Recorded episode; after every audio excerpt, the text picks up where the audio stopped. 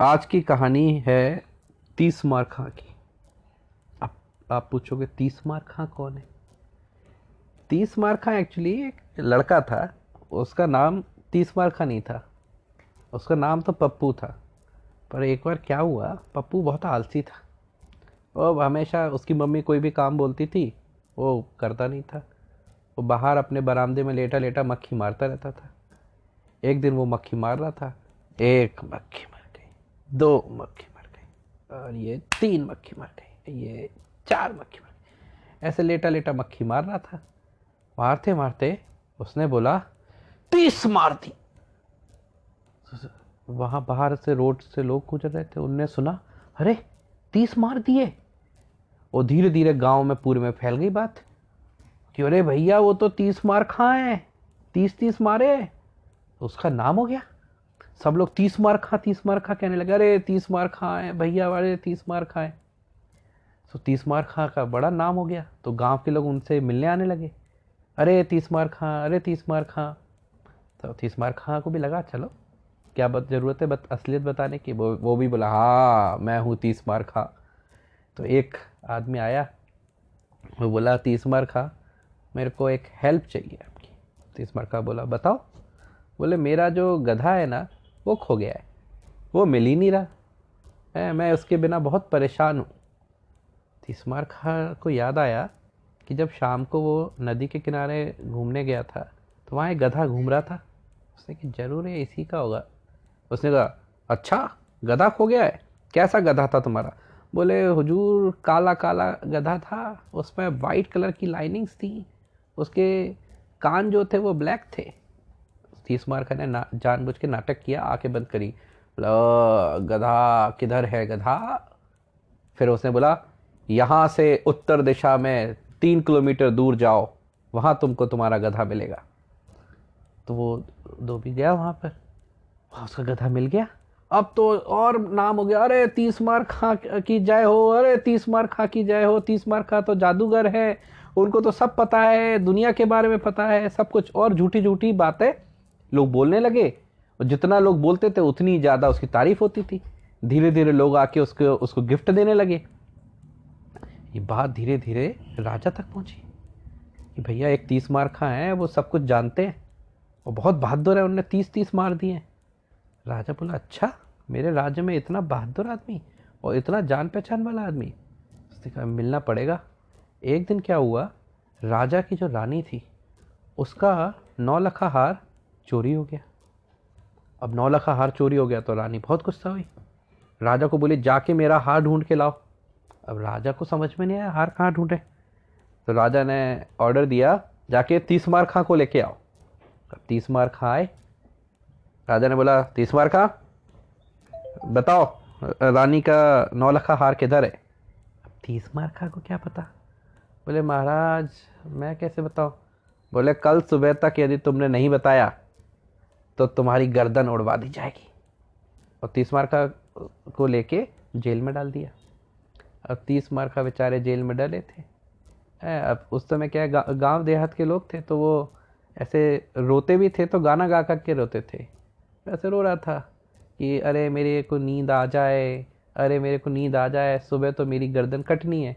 तो उसको वो अपनी गाँव की भाषा में गाना गा रहा था। कि आ जा रे सुख नीदरिया भोर कटेगी मूडरिया, आ जा रे सुख नीदरिया भोर कटेगी मूडरिया। मतलब वो ये बोल रहा था कि हे नींद, तू आ जा, क्योंकि सुबह तो गर्दन कटने वाली है। पर उस महल में एक वो थी दासी, उसका नाम था सुख नीदरिया ओ बोली, अरे, ये बार बार मेरा नाम ले रहा है, निश्चित इसको पता चल गया कि रानी का हार मैंने चुराया अब तो वो दासी घबरा गई। वो आई धीरे से जेल में। बोले, अरे महाराज, अरे तीसमर खां, मुझे माफ़ कर दो। मैं, मेरे से गलती हो गई, मैंने रानी का हार चुरा लिया। तीसमार का बोला अच्छा कहाँ है रानी का हार? तो उसने बताया, मेरे घर पे। तीसमार का बोला, एक काम करो, कल सुबह नौ बजे उस हार को ले जाके महल के पीछे कचरे के डब्बे के पास में डाल देना और वहाँ से भाग जाना। देखना मत फिर कभी दोबारा। बोले, जी महाराज, अगले दिन महाराज के दरबार में पेशी हुई। तीस मार खा आए। तीस मार खा बोले, मेरे लिए एक दीवान लगवाया जाए। उसके ऊपर शेर की खाल बिछाई जाए। उसके साथ मेरे लिए शरबत लाया जाए। फिर मैं ध्यान लगाऊँगा और ढूंढूँगा कि कहाँ है रानी का नौलखा हार उन्हें नाटक करा, बैठे दुड़ुम दुड़ुम दुड़ुम करा। बोलते हैं, रानी का हार महल के पीछे की जो दीवार है उधर जाके यदि ढूंढा जाए तो रानी का हार वहाँ मिलेगा। राजा ने अपने सैनिकों को भेजा। हार तो वो दासी डाल गई थी। बोले आए। महाराज अब सारी जनता करे, तीस मार खा, तीस मार खा, तीस मार खा। राजा ने उसको खूब सोना चांदी दिया, खूब गिफ्ट दिया। तो तीस मार का वापस आ गए।